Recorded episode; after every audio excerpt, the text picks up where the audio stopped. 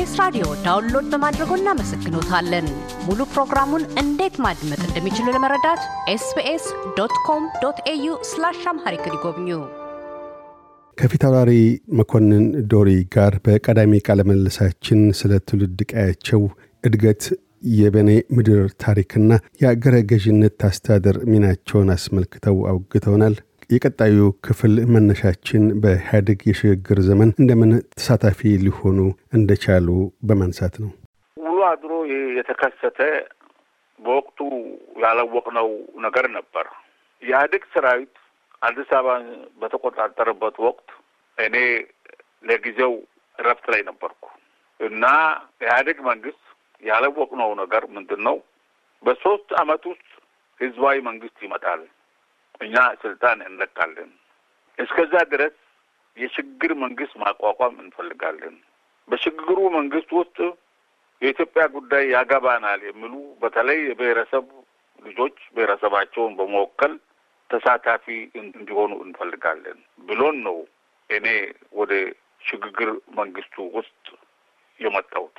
ስመጣም እኔ በኢህአዴግ ተጋብዤ ሳይሆን እኔን የጋበዘኝ ነፍሱን ይማር አሁን ሞቱ በቅርብ ጊዜ አቶ አሰፋ ጨቦ ናቸው።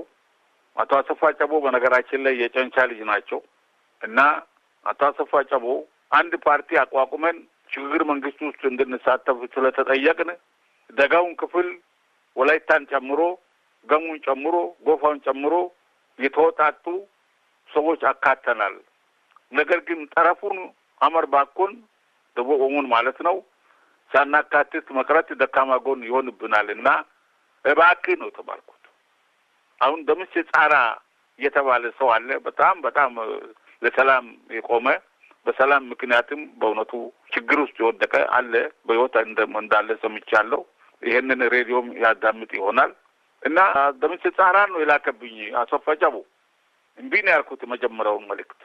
እንደገና በሁለተኛ ጊዜ ላከብኝ። እምቢ ነው ያልኩት። በሶስተኛው እንዴ የአንተ ወገኖች እዛ ዘላን ሆነው ከልማት ተገልለው በሚኖሩበት በአሁኑ ጊዜ ህዝባዊ መንግስት አቋቋማሉ ብሎ የሚል ድርጅት ከመጣ በኋላ እዛ ላይ ተሳትፎ የዘመዶችን ችግር ሳታስረዳ መቅረትህ ለአንተ ህሊና ወደፊት ምን ይመስላል? ታሪክስ ምን አይነት ሆኖ ሊሆን ይችላል? ብሎኝ አስደንግጦኝ ነው የገባሁት። እና አንተ ታስታውሳለህ። እዛ ገብቼ ቆይቼ የብሔራዊ እርቅ ጉዳይ ተነስቶ የብሔራዊ እርቅን ስብሰባ የሚያደራጅ ኮሚቴ ተቋቁሞ የኮሚቴው እኔ ሊቀመንበር ሆኜ ተመርጬ በጊዮን ሆቴል ላይ እና ኢንጂነር ኃይሉ ሻውል የተሳተፉበት በጊዮን ሆቴል ላይ በተካሄደው ስብሰባ ላይ ስብሰባው ድረስ ያለውን ሂደት መርቼ ስብሰባውንም ጠርቼ ስብሰባውንም አሰባስቤ እንዳየኸው መግለጫ ሰጥቼ እንግዲህ ሜዳውም ያው ፈረሱም ያው ብዬ እንደወረድኩ ታስታውሳለህ። ከዛ በኋላ ያለው ታሪክ እንግዲህ እነ ዶክተር በየነን መጠየቁ ነው የሚበጀው። እንግዲህ ይህን ይመስላል የኢህአዴግ መንግስት። በተሳታፊነትም ሆነ አሁን ከስደት በሩቅ ተመልካችነት የሀያ ስድስት ዓመታቱን የኢህአዴግን ጠንካራና ደካማ ጎኖች እንደምን ይገልጡታል? እንግዲህ ጠንካራ ጎኔ ነው ብሎ የተነሳው የብሔረሰቦችን እድል በራሳቸው የመወሰን እስከ መገንጠል የሚለውን አስተሳሰብ ነው ጠንካራ ብሎ የተነሳው። በነገራችን ላይ እኔ የኢትዮጵያን አንድነት በማናቸውም መንገድ አቅሜ በፈቀደ መንገድ ሁሉ ለማስከበር ለማስጠበቅ ዝግጁ የሆንኩ ሰው ነኝ። ብሔራዊ እርቅንም አራምጄ አስር ዓመት ታስሬ አሁን ለስደት የዳረገኝም ይኸው ዓላማዬ ነው። ስለዚህ የብሔረሰቦች እድላቸውን መወሰን የሚለውን በሂደት ውስጥ ምን እንደሚያደርገው በሆዱ ይዞ ኢህአዴግ ይህን ሀሳብ በማቅረቡ ይሄ ሀሳብ ኢትዮጵያን አንድነት የሚያስጠብቅ ሆኖ ነው እኛ የደቡብ ህብረት አባሎች ዶክተር በየነን ጨምሮ እኛ ያየነው ይሄ ዓላማ የኢትዮጵያን አንድነት ያጠናክራል ብለን ያሰብነው የራስን እድል በራስ መወሰን እስከ መገንጠል የሚለው ቃል የተጠላው ቃል መንፈሱ እዛን ጊዜ እንዴት ተገልጾ እንደተረዳን ባስረዳ አንደኛ ኢትዮጵያውያን እንዲከባበሩ የሚያኮርፈውን ምንድን ነው ችግር ምን ይደረግልኝ ብለው እንዲሉና እንዲያቅፉ ይረዳል። አለዛ ልቅ ሆኖ አገሪቷ ትበታተናለች። በዚህ መሰረት ከተጠናከረ ለኢትዮጵያ አንድነት ይበጃል የሚል ነበረ የዛን ጊዜ እኛ እምነታችን። ነገር ግን በኋላ እንደታየው ይሄ በተግባር የተተገበረ ሳይሆን በሀሳብ ላይ በአየር ላይ ብሎ የቀረ ነገር በመሆኑ ይሄ በእውነቱ ጠንካራ ጎን መስሎ ቀርቦ የነበረው አሁን ደካማ ጎን እንደሆነ ነው ኢትዮጵያ ሕዝብም የተረዳው እኔም የተረዳሁት ይሄንን ነው። አሁን የሚገኙት በሀገር አሜሪካ በስደት ላይ ነው። በዛም ስደት ሆነው እንደዚሁ ለሀገሮ ለኢትዮጵያ ያሉትን የአንድነት እና ጠንካራ ኢትዮጵያ የመመስረት አላማ ህልም አላቋረጡም። በብሔራዊ እርቅ ጉዳይ በተለይም በኢትዮጵያን ጉዳይ ላይ ከሚደክሙት ሰዎች አንዱ ኖት። የአፍሪካ ሰላም ድርድርና እርቅ አንደኛ ተቀዳሚ ምክትል ፕሬዚዳንት ሆነው የሚያራምዱት አጀንዳም ይሄንኑ ነው። ብሔራዊ እርቅ ለኢትዮጵያ በአሁኑ ወቅት አስፈላጊነቱ ለምንድን ነው? እንደምንስ ነው እውን ማድረግ የሚቻለው? እርቅ የሚለው ቃል የተጣላ ወገን የተቃቃረ ወገን መኖሩን ያሳያል። የተቃቃረ ወገን ከሌለ እርቅ የሚባለው ቃል ቦታ የለውም። ኢትዮጵያን በተመለከተ ኢትዮጵያ ውስጥ እርቅን የሚያስፈልግ መቃቃር አለ። ወደ ኋላ ልውሰድ። እንግዲህ አንዳንድ ሰዎች ይቅርታ ያደርጉልኛል። እኔ ግን ከመጥቀስ ወደ ኋላ አልልም። ወደ ኋላ ልውሰድ። ወደ አጼ ቴዎድሮስ ልውሰድ። አጼ ቴዎድሮስ ጎንደሬ ናቸው። አጼ ቴዎድሮስ የነገሱትም በጎንደር ላይ ነው። እዛን ጊዜ ጎንደር ራሱን የቻለ መንግስት ነው። ራሱን የቻለ ንጉስ አለው መሪ። በአንጻሩ ደግሞ እዛው በአጠገቡ ወሎ ንጉስ አለው መንግስት ማለት ነው። ወዲህ ሲመጣ ጎጃም ንጉስ አለው በስም መጥቀስ ይቻላል መንግስት ነው። ወደዚህ ወደ ሸዋ ሲመጣ የአጼ ምኒልክ አገር ሰሜን ሸዋ የነ አጼ ምኒልክ ወገኖች መንግስት አገር ነው። እነዚህን አገሮች ተራ በተራ አጼ ቴዎድሮስ በጉልበት አንበርክከው ስራቸው አስገብተው የኢትዮጵያ ንጉሠ ነገስት ሆነው ነበር። ለመሆኑ ተወቅቶ የደማውና የሞተው የጎጃም ህዝብ ለመሆኑ ስልጣኑን የተቀማው የጎጃም ንጉሠ ነገስት ወገን ቅራኔ የለውም? ቅራኔዎች ሲዳፈኑ እኮ ነው አደጋ የሚሆኑት።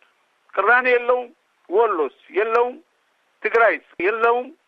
ሸዋስ ሸዋ አጼ ምኒልክን ማርኮ አምጥተው ጎንደር ላይ እርግጥ እንደ ልጅ አድርገው ነው የያዟቸውም ይባላል እና የአጼ ምኒልክ እንደውም ጭራሽ ሸዋ ላይ የተባለውን አንድ ግጥም ልንገር፣ ይቅርታ ይደረግና አዳማጮቹም ይቅርታ እንዲያደርጉልኝ እፈልጋለሁ። አጼ ቴዎድሮስ እጅግ ተዋረዱ፣ የሸዋን ሰው ሁሉ እጅ ነስተውት ሄዱ አልተባለም? ምንድን ነው ምስጢሩ?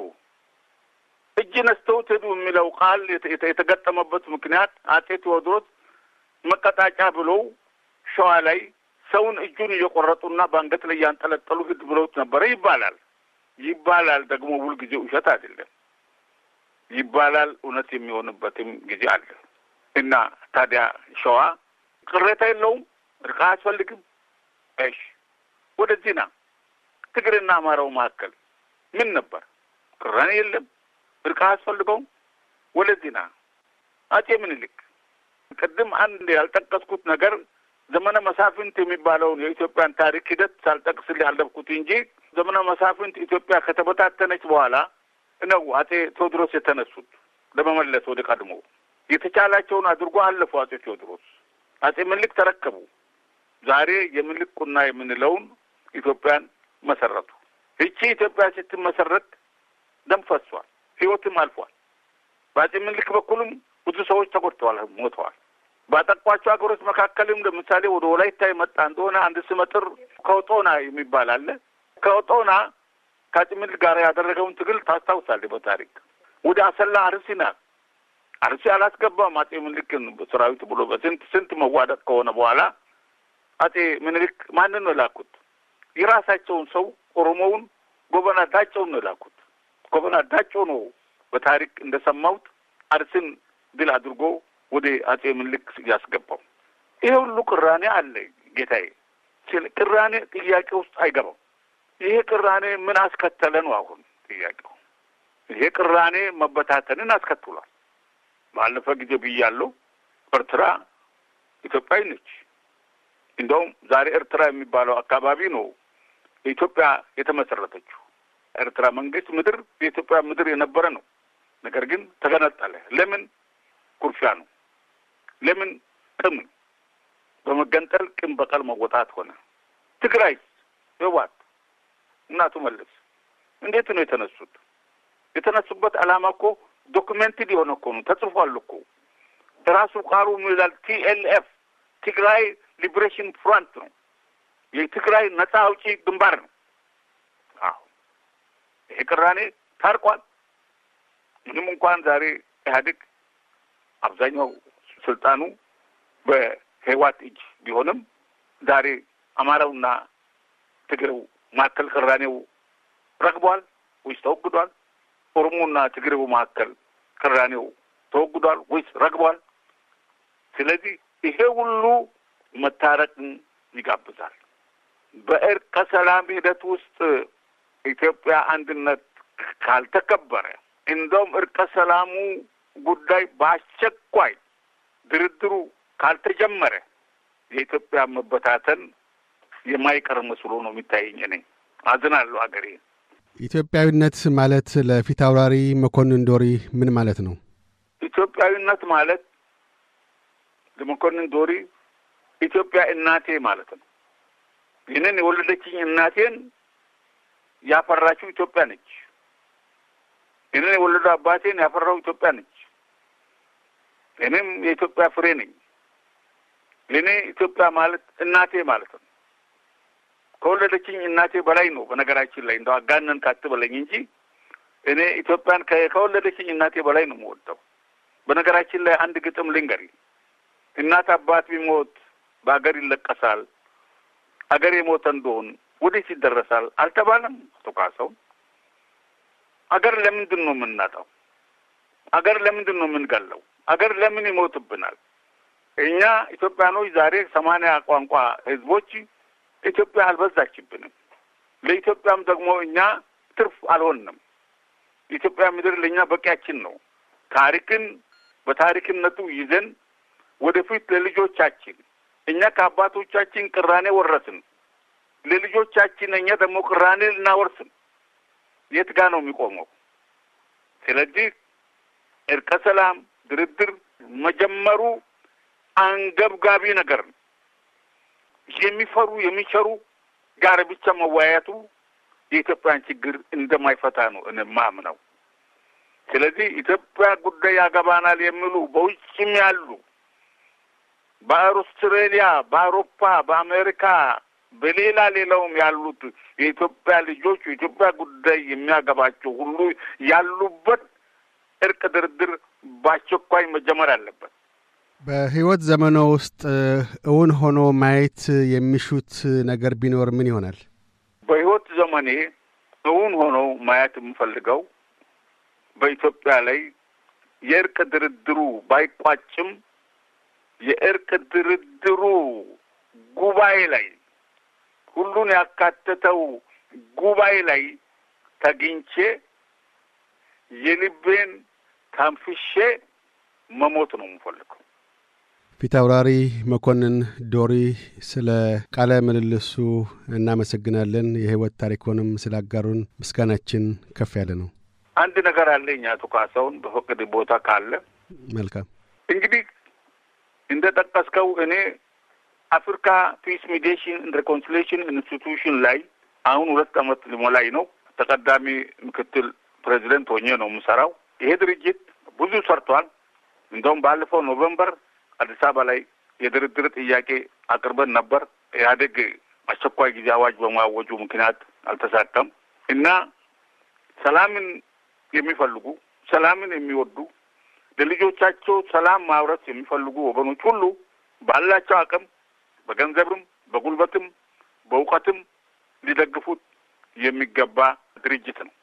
እርዱን፣ አግዙን፣ ሰላም እናምጣ፣ አንድነት እናስከብር። ይሄ ስደት ሀገራችን ምን አይነት ሀገር እንደነበረ ታሪኩን እናውቃለን።